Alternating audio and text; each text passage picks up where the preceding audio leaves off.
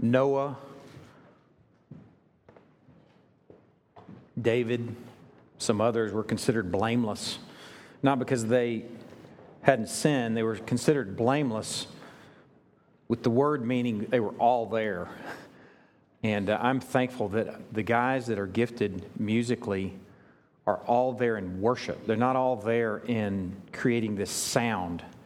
Um, I'm thankful that, uh, I mean, that's intense. It's intense and it's just so truth driven. I don't know, you know, it may be different sort of worship style than some folks are used to, but if you listen to the content of it, it's meat. I mean, they're old hymns, they're psalms. I mean, we are engaging truth and projecting it Godward. And I don't even see these guys. That, that's a compliment to y'all, wherever you are. I kind of dispersed. I don't even see you. I don't see your face. That's good. That's the way it ought to be. I hope you don't see my face in these next few minutes in this sermon, but that you hear truth exposed and uh, that it brings glory to God. Let's pray. Lord, first this morning, I want to pray for a, another church in our community. I want to pray for family fellowship. Lord, we want to pray for your fame and renown and your glory in and through that church. I want to pray for Paul Blue. I want to pray for his worship and his marriage and his family and pray that all those things all kind of melt together, that he is enjoying you. I pray, even in light of this sermon this morning, that his church does not expect of him what they should be expecting of deacons, that he is able to preach and pray and minister with the word. And I pray that that creates a potency in the pulpit where lives are transformed, a church is grown, the work of their hands are established because it's truth driven. Lord, we want to pray for this church. Pray that whatever way possible that we can serve as teammates, just enjoying you out loud. I pray that you'll guard our hearts as I pray that you would guard theirs and every other church in our community from a spirit of competition and a little quiet, secret delight when you hear of another church that's struggling. Break our hearts over that. Guard our hearts from that. May we be cheerleaders for each other, lifting up each other's work for your name's sake, because your name is attached to it. Lord, we're thankful for the sweet privilege of serving together in this community. In Christ's name we pray. Amen. You know, I didn't pray for where we're going right now. Let's pray again. God, too, want to lift up these next few minutes as we consider the role of the deacon. Lord, I pray that every single person in this body is arrested with what this is, what this means, the gravity of this ministry. I pray for little boys in this church right now that through truths like we engage this morning, that over time and through men serving like Christ among us, that boys will aspire to someday be a biblical deacon. I pray for young men that will count it a privilege to be considered. I pray for older men that will see it as the cream of life to be asked to serve in the local body. Lord, we count it a sweet privilege to engage you this morning through your word. In Christ's name we pray. Amen. We have two passages we're going to be looking at this morning. Acts 6 is going to be home base for us, so go ahead and turn there. And there's a satellite also in 1 Timothy 3. So if you have a couple of bookmarks or a bookmark and a pickle or whatever you want to put in that page over there to hold that page, we're going to consider the passages first. And then we're going to climb into our message. Acts chapter 6.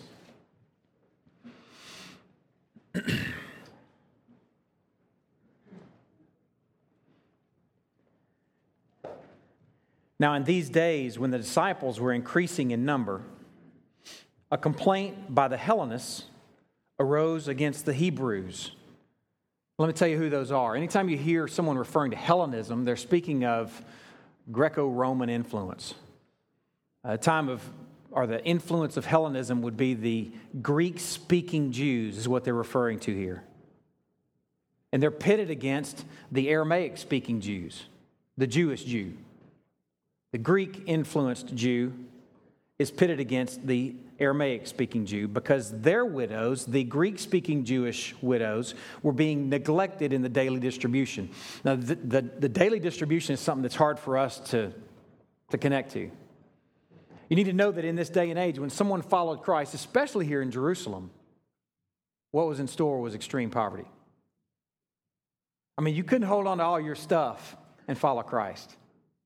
It cost you everything. And likely for most of the Roman Empire, the same thing was true, but especially in Jerusalem. So much so that when Paul was going around the Roman Empire planting churches, he's also taking up a collection for these poor folks here in Jerusalem, these poor believers. So they're dealing with this problem here where the Hellenists arose against the Hebrews because the Greek speaking Jewish widows, Christian widows, that is, were being neglected in the daily distribution of food. I mean, that's an issue, right? Just so we can kind of get the gravity of the import of deacons, let's imagine that we haven't eaten yet today. Likely all of us have something to eat. Let's imagine, too, that we're not going to eat unless the church delivers the goods. Everybody paying attention now? Mm-hmm. I like to eat. So let's tune into this and let's get what's going on here. There's a dynamic going on where the Hellenists are against the Hebrews because their believing widows are not getting fed like the Jewish widows are getting fed. So the 12 disciples, that is, apostles, that is, summoned the full number of the disciples. They got all the church together. They had a membership meeting. Everybody, come on. We're going to deal with this. And they said to the full membership, full membership, they said, it's not right that we should give up the preaching of the word to serve tables. That's not right. Therefore, brothers, pick out from among you, in other words, nominate seven men of good repute, full of the Spirit and of wisdom, whom we will appoint to this duty. You nominate them, we'll test them, search them, and appoint them. But we, being the apostles, really an early picture of elders and deacons, uh, elders and pastors, we will devote ourselves to prayer and to the ministry of the word. That's right. And what they said pleased the whole, congreg- whole gathering, the whole congregation. Just the idea of it said, Ooh, I like that. That sounded like a plan. So they chose Stephen, a man full of faith and of the Holy Spirit, and Philip and of the Holy, uh, and Philip and Prochorus and Nicanor and Timon and Parmenas and Nicholas, a proselyte of Antioch. These they set before the apostles, and they, the apostles, prayed and laid their hands on them. Watch this. And the word of God continued to increase. And the number of the disciples multiplied greatly in Jerusalem, and a great many of the priests became obedient to the faith. The priests? That's right. A great many of the priests became obedient to the faith. Now look over at 1 Timothy chapter 3. This is our satellite. We're going to go ahead and read it just for the sake of having it handy. Give you a little perspective. This is a letter from Paul written to Timothy, a young pastor Timothy is also a church planter, an evangelist, preacher. And Paul is writing about some things that are essential to the church. In chapter 2, he writes about prayer. In chapter 3, he introduces the qualifications for overseers, our elders, our pastors, synonymous. And then in verse 8, he talks about deacons. Deacons likewise must be dignified that means that they should be worthy of respect, not a goober. They might be weird. We've got our share of those deacons, but they're worthy of respect. Not double tongued, meaning that they're not saying one thing one place and another thing another place. You don't have to worry that they're saying one thing in front of you, like Eddie Haskell saying something else somewhere else. They're not double tongued but they're men who are sincere and they're not addicted to much wine. That means what it says. They're not addicted to much wine, and they're not greedy for dishonest gain. They must hold, present tense, the mystery of the faith with a clear conscience, and let them also be tested first. Then let them serve as deacons if they prove themselves, a sweet word we engage at the beginning of the morning, morning message this morning, blameless. If they prove themselves all there. Their wives likewise must be dignified, not slanderers, but sober minded, faithful in all things. Let deacons each be the husband of one wife. That is what it means the husband of one wife. Not having more than one wife. We don't believe that means divorced, because when Paul talked about divorce, he called it divorce. We believe it, it, it's a man that's a one woman man that has eyes for his wife only managing their children and their households well. For those who serve well as deacons gain a good standing for themselves and also great confidence in the faith that's in Christ Jesus. I hope to come to you soon, Tim. But I'm writing these things, these things about prayer, these things about elders, these things about deacons to you so that if I delay, you may know how one ought to behave in the household of God which is the church of the living God, a pillar and buttress of truth. Sometimes part of preaching is talking about what things aren't or what things shouldn't be. So I'm going to deal with some paradigms, maybe a paradigm, it may be a singular. We're a melting pot of experiences here at Crosspoint. It's funny that Sometimes folks don't know that we are connected to the Southern Baptist Church. We are. We have lots of backgrounds that come together at Crosspoint, and it's hard to know what kind of baggage each of us is carrying. But there's a common baggage to some of you, and I would venture to say many of you, especially if you have a traditional Southern Baptist background, that I feel it necessary to address this baggage. Many of us come from traditional Southern Baptist backgrounds, and that's not necessarily a bad thing. It's just a thing. And common to many traditional Southern Baptist backgrounds, and I say many, not all, is a misunderstanding of the role of the deacon in the church. Some, in fact, have had experiences with mishandling the diaconate that have been so unsavory that when we've approached these folks about being nominated as a deacon or to consider the role of a deacon, they're like, not me, buddy. Some folks have images of uh, sweaty, smoke filled rooms. Maybe not smoke filled, maybe that's for after the meeting sweaty meetings that are intense, nostrils flared. We have some baggage when it comes to our experience with the diaconate. I did some research on the Southern Baptist drift from the biblical model, and I found some quotes from some guys who studied this. I'm piggybacking on their study. A man named Charles DeWeese wrote a book called The Emerging Role of Deacons in 1979. He shared this quote he said, in the later half of the 18th century, a new concept of Baptist deacons emerged and continues to exist in many churches today. This is 1979. This was the view of the deacons as church business managers. This view stressed to a seemingly excessive degree the administrative function of deacons, intended to distract from other areas of service previously given equally strong attention. Charles DeWeese also included some details from a man named R.B.C. Howell. This is the second president of the Southern Baptist Convention. In 1846, this guy may be the one who's really perpetuated it. He referred to the diaconate as a board of directors. It's the first time that that word had ever been used of deacons, a board. And a board is usually used in business settings. A chairman goes with that notion as well. He put forth the idea that spiritual matters belonged to the pastor slash elder, and physical matters belonged to the deacons. Seems to make sense, the division of labor, right? But what this creates is a bunch of men who might be businessmen, but they're not worshipers. Creates almost a Gnostic division between the physical and the spiritual. It's sort of like separating Sunday from the rest of the week. It's sort of like separating your faith from your cubicle and your neighborhood.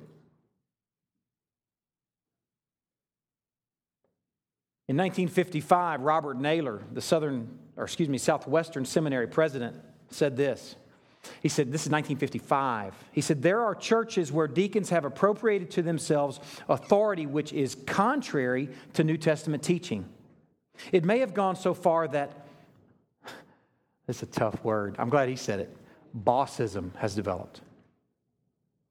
Bossism. There's a board complex and a general feeling that deacons are directors of the church. Nothing could be farther from the Baptist genius or the New Testament plan. Anywhere this condition exists, there inevitably are those who say the deacons are not needed. And Robert Naylor, the president of the Southwestern Seminary in 1955, said the truth is that such deacons as this are not needed in churches. Bossism. I don't know how it happened. It may have been RBC Howell. It may have been a function of churches losing a view of plural elder leadership. So, by default, deacons have to step up and hold one dude accountable. Whatever the cause of it, it's broken. And here's the reality in the mid 18th century, you step off one degree, it's not a big deal. And then in 1855, when RBC Howell is speaking, one degree by that point is 20 degrees. And by 1979 and even 2010, we could potentially be miles off the biblical standard for deacons.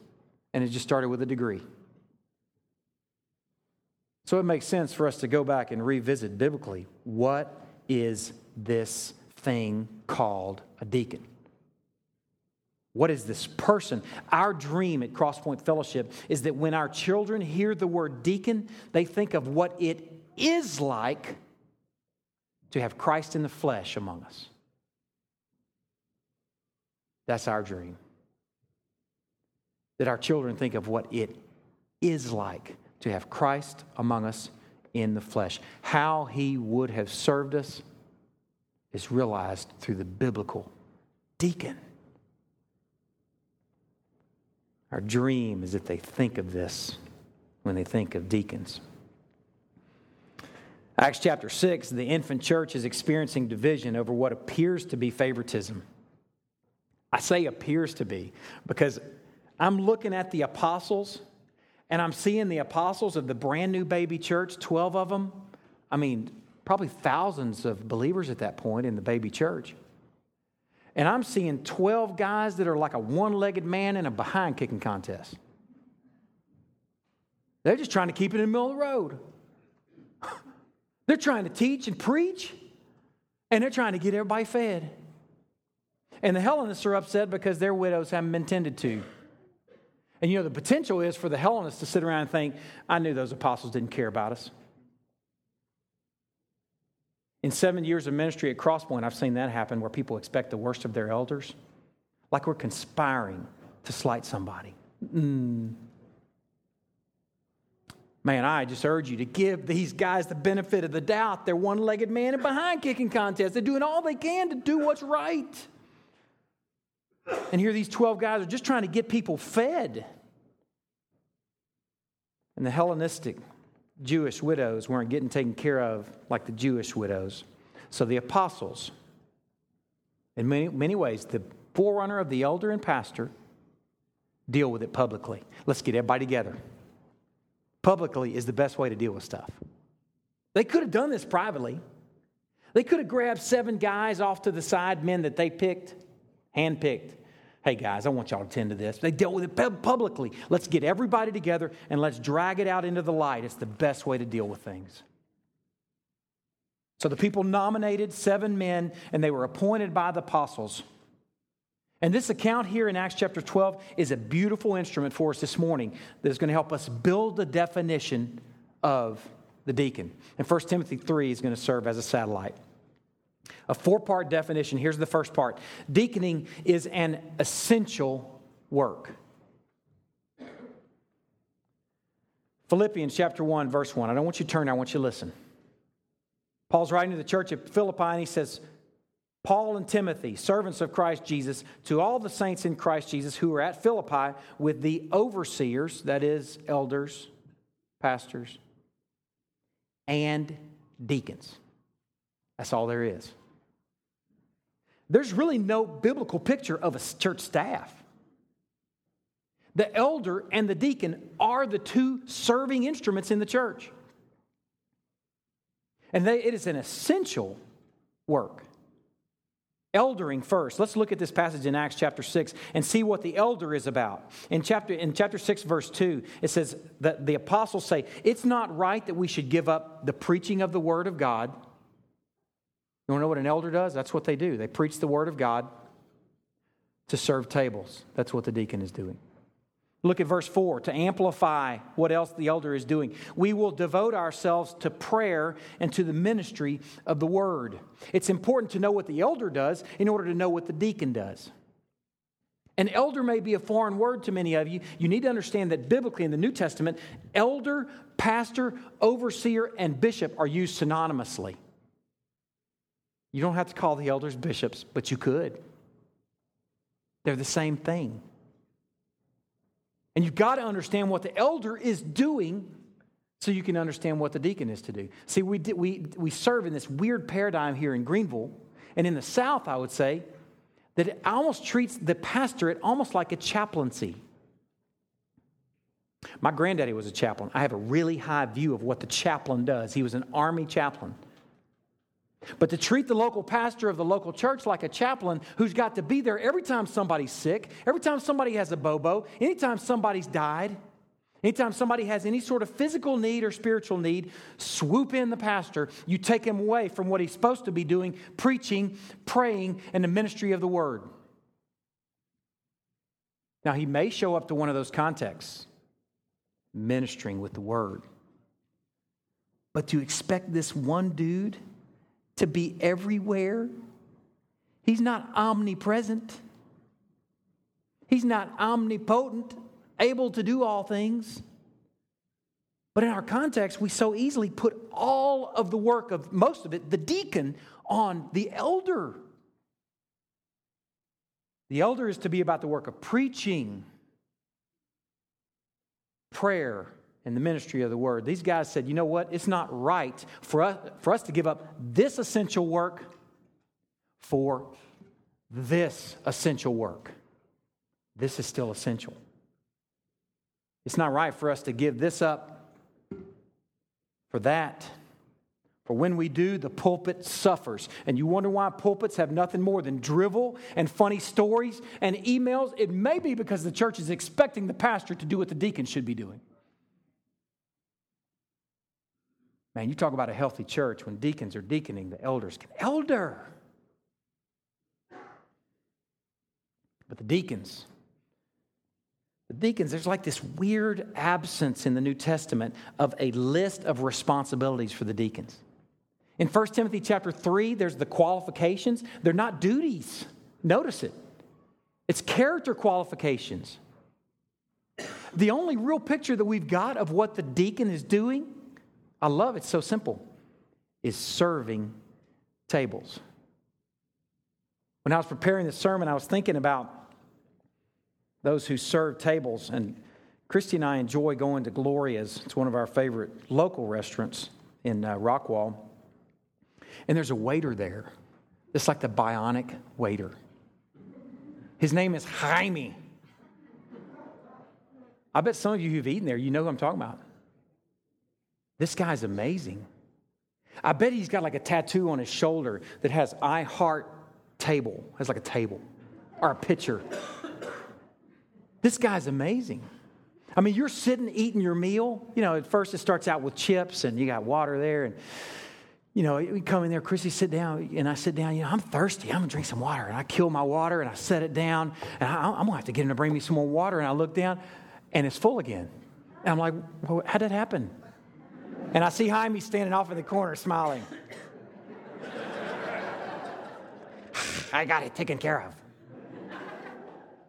and the chips are the same way, man. They never, it's like the, the loaves and the fishes, they just keep going.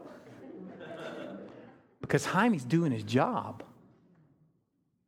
Homeboy is bionic waiter who is uber attentive. The tables that he's responsible for, he's just so tuned in to every need at that table. And he takes initiative. Two beautiful traits of the proper biblical deacon attentiveness and initiative. He doesn't run off to the manager, hey, manager, you think it'd be okay if I give this table some more chips? He just swoops in there, meeting the needs. That's a great picture of the deacon not asking to do everything, he's just doing it. He owns the meal too as if he's cooked it. You tell Jaime, man, that was a wonderful meal. He says, I thank you. He owns it as if he cooked it. You hear that, deacons? And he treats that table like it's his very own family sitting at that table. So is the work of the deacon, a servant constantly on the lookout for an empty glass or a low basket of chips. The deacon is an essential work. It would not be right for us to give up this essential work for this essential work. That's what the deacon is doing. Secondly, the deacon is an essential work by faithful men. Look at 1 Timothy chapter 3. I want you to pay attention to a couple things in 1 Timothy chapter 3, verses 8 through 13. I've read them already, and I mentioned this already, but I want you to pay special attention to this that this list is not a list of achievements, and it's not a list of duties. It's a list of qualifications, it's a list of character traits. It's a list that says what these men are like. In Acts chapter 6, the picture in verse 3 is men of repute. Pick out from among you seven men of good repute. And then we see that little phrase sort of amplified in verse 8 of 1 Timothy 3. Deacons likewise must be dignified, not double tongued, not addicted to much wine, not greedy for dishonest gain. They're to be men of repute. And here's the sweet picture they are to be men of repute, full of the Spirit and of wisdom. And sure enough, Stephen, the first that they chose, they say he is full of faith and of the Holy Spirit. These men are to be full of the Spirit and of wisdom. And this is amplified over here in 1 Timothy chapter 3 verse 9. They must hold to the mystery of the faith with a clear conscience. And that hold is present tense. The NAS does a good job translating. It says, holding to the mystery of the faith with a clear conscience. Thing you've got to know about deacons, those who aspire to it, those who are it, those who may be someday, those who were deacons, is that faith is the engine of the deacon. Faith is the engine of the deacon. You may not realize this about the church, but the church is content driven. Clubs are not content driven. The Lions Club, the Lions Club takes care of kids with disabilities. They're defined by what they do. The church is different. The church is defined by what they believe. Now, doing is certainly a product of that belief, but the church is content driven. The church is driven by a story about a finished work by an able Savior. All that we do as a church springs forth from this deep belief. It defines us, it directs us, it fuels us. We are not defined by what we do, we're defined by what's already been done. You understand the difference?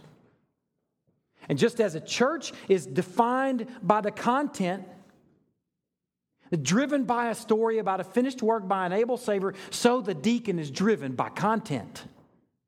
The deacon is driven by faith. He's full of the Spirit and wisdom. He's full of faith. He's holding to the mystery of the faith. He's driven by a story about a risen Lord. We are not looking for accomplished men, but we are looking for men that are driven by faith. The men who aren't will be sporadic and undependable.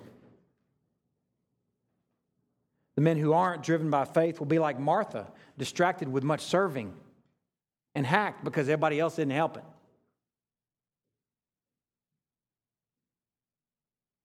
The men who aren't driven by faith will ride the roller coaster of who's following them or who's not. And I promise you, it'll be a roller coaster. They'll deal with frustration, discouragement. Man, how come nobody's helping me with this? That's not faith. Faith says it's a scandal that I get to do this. The one who's not driven by faith will be up and down, in and out, and all will wonder what in the world happened to Jaime. But men that are driven by faith will be fueled by awe. Men that are driven by faith will be fueled by wonder, and service will happen. It happens like this awe, service. Awe, again, service. Service, I'm a little tired. Awe, worship, marvel, wonder, service. They're relentless in service because they're fueled and driven by faith. Current deacons, if you have lost your way and deaconing has become a chore, you need to rediscover your awe. Future deacons, not if you lose your way, I think you will, because I've lost mine in the pastorate before. Go find your awe. Be scandalized and ravaged by this crazy gospel that we're part of. Be amazed that grace reaches so low and then go serve. Rediscover your awe. Without it, you dilute the diaconate. And if we do the flip side of this 1 Timothy chapter 3 verse 14 for those who serve well as deacons gain a good standing for themselves, you get the flip side of that you lose good standing if you don't serve in faith. Deaconing is essential work by men of faith. And here's the third thing that brings unity to the body. Go back to Acts chapter 6. Let's take in again these details in verse 1. Now, in these days when the disciples were increasing in number, a complaint by the Hellenists give them a face Imagine anybody in your life that's ever complained about anything. Surely you can think of somebody. Put that face on the Hellenists. They're slighted, they're hacked, they're mad. A complaint by the Hellenists arose against the Hebrews because their widows were being neglected in the daily distribution. There's division in the infant church. Let's really appreciate what's going on here. There's division in the baby church, and it's over the distribution of resources. And one does not have to be creative to think about the myriad of ways churches might divide. Do you? You might have to think real hard. Anybody? You became a Christian yesterday, you may not have a reference. Here's some hot button topics that are often connected to division youth ministry, budgets, building campaigns, staffing, carpet color, music volume, style of worship. man, the solution for the division in the early church in this context here was the deacon. Do you see that? It gives me goosebumps when I think about it. Just the idea of the deacon left the whole congregation. Look there in verse 5. And what they said pleased the whole congregation. Just the notion of men who were dedicated to serving left the whole congregation pleased. I imagine the implementation and the installation of these guys must have even more so left them pleased. Because there's no record of further conflict over this matter. It looks like it was resolved as men stepped up to serve. The deacon was the salve for the cut in the church. The deacon, if serving well, like Christ among us, leaves the congregation pleased. Man, we've seen glimpses of that in this body. And we can dream together what that might look like. For a diaconate that's serving well, needs are met, resources are distributed, elders are freed to pray and preach and minister with the word. Deacons serving biblically doesn't foster division. How many churches have been split by the diaconate? The diaconate is to bring unity like salve on a cut, like food on an empty stomach, like Christ among us. The deacons bring unity to the body. Deaconing is an essential work by men of faith that brings unity to the body, and fourth, that furthers the kingdom of God. This is the sweetest, sweetest truth of the deacon and been the most arresting reality for me. Look at Acts chapter 6, verse 6.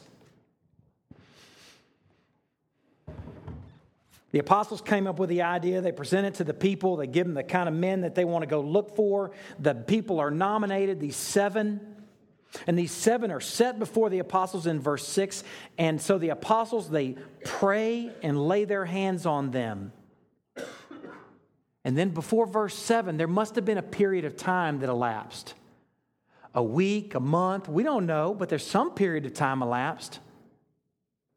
For it says next in the next verse, and the word of God continued to increase, and the number of disciples multiplied greatly in Jerusalem, and a great many of the priests became obedient to the faith. You got to see that connection right there between verse 6 and verse 7. The gospel spread when these men stepped up and served. The gospel was furthered the apostles were freed to preach and teach and pray. And the people were cared for, and the word increased. And the disciples multiplied, and even priests, Jewish priests, yes, even priests came to faith when deacons deaconed. And if you're reading that, you're looking at what all happened in verse 7. I'm looking at it going, man, I want all of that to happen in Greenville. And I'm not putting all of it on the deacon, but there's sure, certainly a key ingredient in what happened right here. Deacons deaconing greased the skids for the kingdom of God to swoop in. Man, I'm seeing that and I'm loving that. Look back at 1 Timothy chapter 3. The same picture is over here. Chapter 2, Paul writes about prayer. He's writing to a church planter, a guy that's going to create church, not create, he's going to plant church. And he's writing on prayer. And then in the beginning of chapter 3, he writes on elders. And then in verse 8, he writes on deacons. And then here in verse 14, he just told them the qualifications for deacons. And then he says, in the same breath, now realize we don't have, Paul's letter doesn't say the mystery of godliness. That's our insertion. This is the next sentence for Paul. Paul's just written about prayer, he's just written about elders, he's just written about deacons, and then he says, Hey, Tim, while those things are still fresh on your mind, I want you to know that I hope to come to you soon, but I'm writing these things, these things on prayer, these things on eldering, these things on deaconing so that if I delay, you may know how one ought to behave in the household of God, which is the church of the living God, a pillar and buttress of truth. In case I delay, these words will inform you about how people ought to behave in the household of God, which is the pillar and buttress of the truth. Which is the thing that is to be furthered. I'm writing these things about elders. Yeah, elders. Deacons. Yeah, deacons. So that you'll know how the kingdom is to be furthered. So that you'll know how the truth is to be buttressed. So that you'll know how the truth is to be pillared. Man, I'm seeing that and it is clarifying for me because I've had a burden for Greenville for seven years, and not until preparing this message have I connected the dot that we're not going to reach Greenville if the diaconate's rich and not rich and healthy. Paul's telling Timothy, you get the elders in order. Oh, you pray. You get the elders in order, you get the diaconate in order, and then, man, the truth is going to be buttressed. The household of God will know how to behave. And there's so many people that have a burden for the lost, but they have no use for the church, not realizing that what you're bringing the lost is the gospel in motion with teeth, hair, eyes, feet, hands, called the church.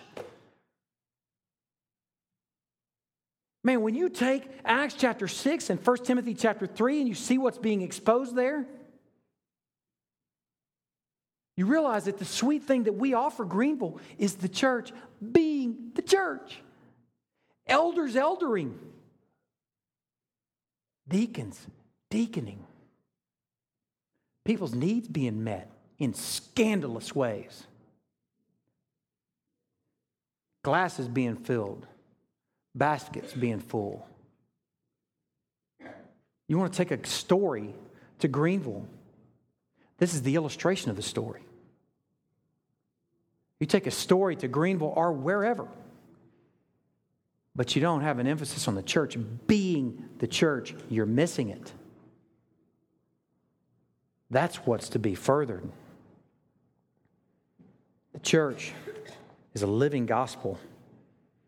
And when the elders elder and the deacons deacon, man, then you're talking about the cream, the long arm of evangelism being extended out to Greenville and Quinlan, Rockwall, Commerce, Jordan, Kazakhstan the church being the church.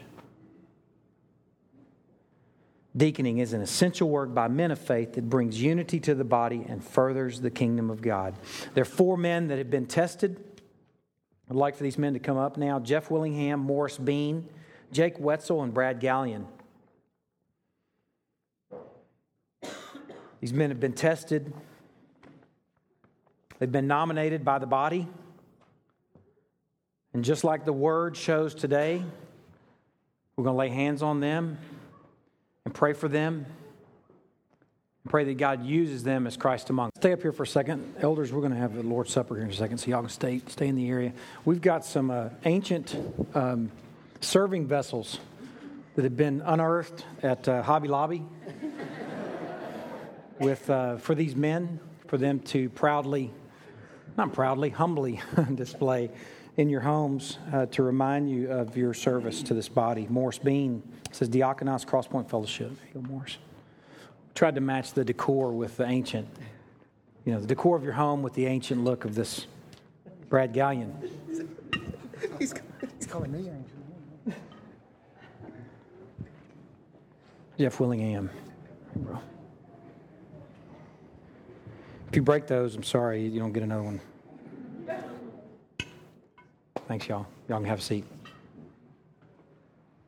As we come to uh, the supper, taking the Lord's Supper together, um, I just want to share with you what I guess is a little bit of a frustration as an elder, um, but a good frustration, I guess. And the deacons, I think uh, I speak for them. I'm speaking as, as Brad, but I think I can speak for the other elders and deacons when I say that when we serve this meal to you, um, we're not thinking about getting it down the aisle without spilling it on somebody. And we're not thinking about uh, don't drop the basket. uh, what, what's on our hearts and our minds are, is you. And it's frustrating that we can't squeeze down in that aisle and get your eyes sometimes and say what this Mark account of the supper says.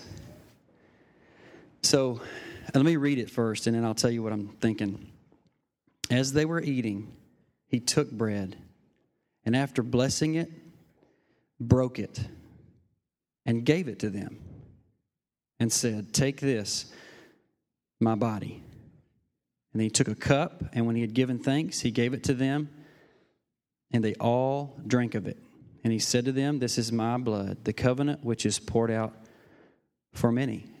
So, this bread being broken, like his body was broken. The bread given, like his body given.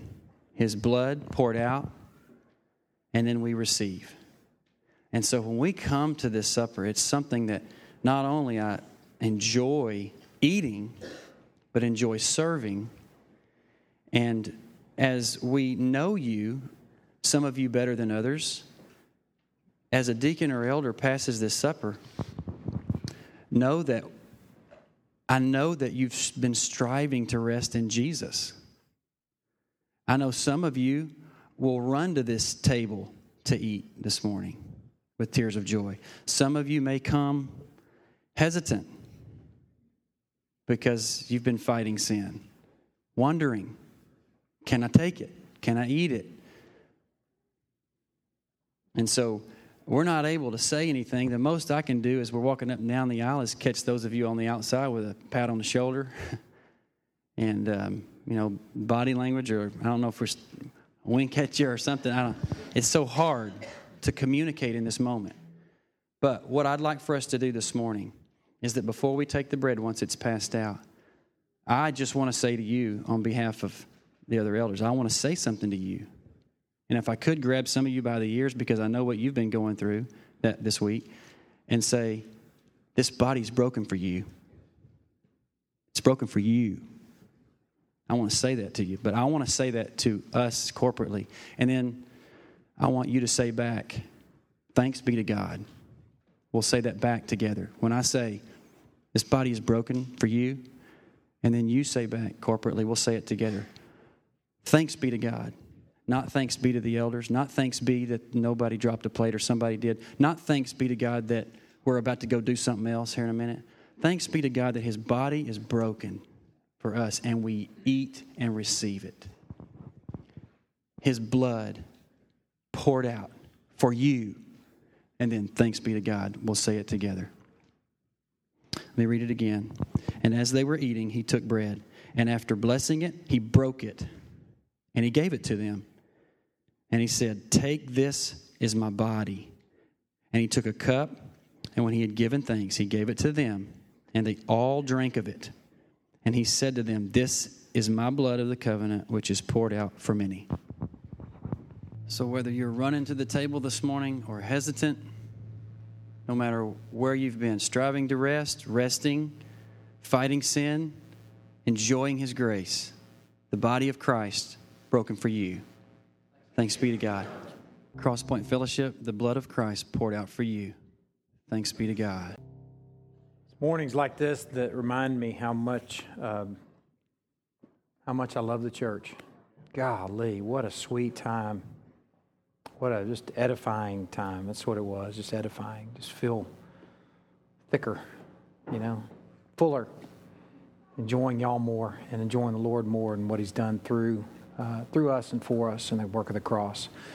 Um, I want to have a couple families I want to bring up uh, for membership. Um, Trevor and Jenny, y'all come on up. This is Trevor and Jenny Goodman. Caleb, you can come on up too.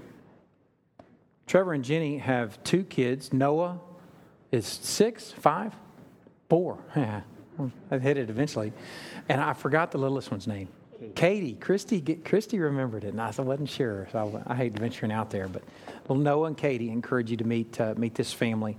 Um, Trevor is a uh, a graphic designer and works in Dallas, so he's on the road a lot. He leaves in the wee hours in the morning, and uh, so he can get home in time to be with the family. And um, encourage you to, to have them over for dinner, or invite yourself over to their house for dinner.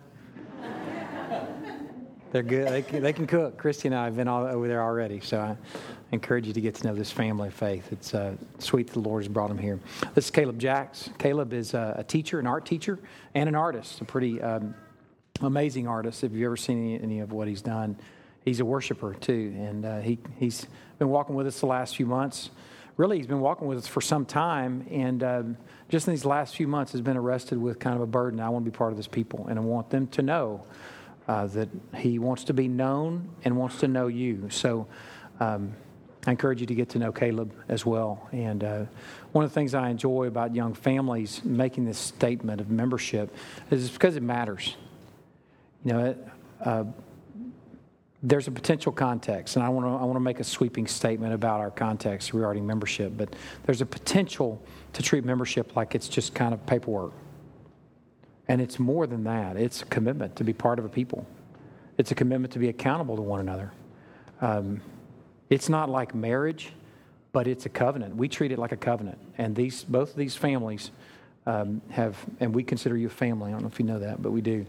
Um, have considered and prayed through our membership covenant and said, Man, I want to be part of this. I want to be known and knowing, and I want to be accountable. I want to be searchable. I want to be on this journey together with this people. And um, I encourage you, if you're just kind of looking for, hey, what is this? What is this church? You've been visiting with us, or you're looking around, maybe you're visiting family today, and maybe you're kind of floating. I encourage you to land, land in the church of Jesus Christ and enjoy Him with the people. And guess what? There are going to be problems. I mean, that's, that's why it's the gospel in the flesh. It's the gospel being lived out where every day you need grace you got to get it and you got to give it. I mean, it's the gospel in motion. So if it's it's not heaven yet. It's the gospel in motion. So I encourage you, if you're not part of a church or you're floating or you're visiting with a family right now, or um, it's okay if it's not this one, but connect to a body of believers where you're accountable. Um, lastly, I want to say if your family that, been, that are here this morning because you have a family member that is recognized as a deacon this morning, we just want to say welcome. We're glad you're here. I know it's probably different. we, we're not different on purpose. We're just who we are. And um, we're not trying to be something that we're not. We're just trying to be faithful worshipers and enjoy Him out loud. So we're glad you're here. Count it a privilege. Y'all stand and I'll dismiss you. After I dismiss you, please come up and meet these families. Let's pray. Lord, we're thankful for the time that we've had together in the Word. We're thankful that you have been among us, that your name is near. Thankful that you're not aloof and disengaged, but that you are all up in the people of God. And we have just enjoyed your presence this morning. We've enjoyed the work that you've done on these four men and their families, and we look forward to the work that you have yet to do in and through them. Uh, we pray for them and for our current deacons. Uh, Lord, we just pray that your name will be famous. We pray that people will be served well. We pray that the people of God will be pleased. We pray that the kingdom will be furthered through the church being the church. We love you so much, Lord. We pray these things in Christ's name. Amen.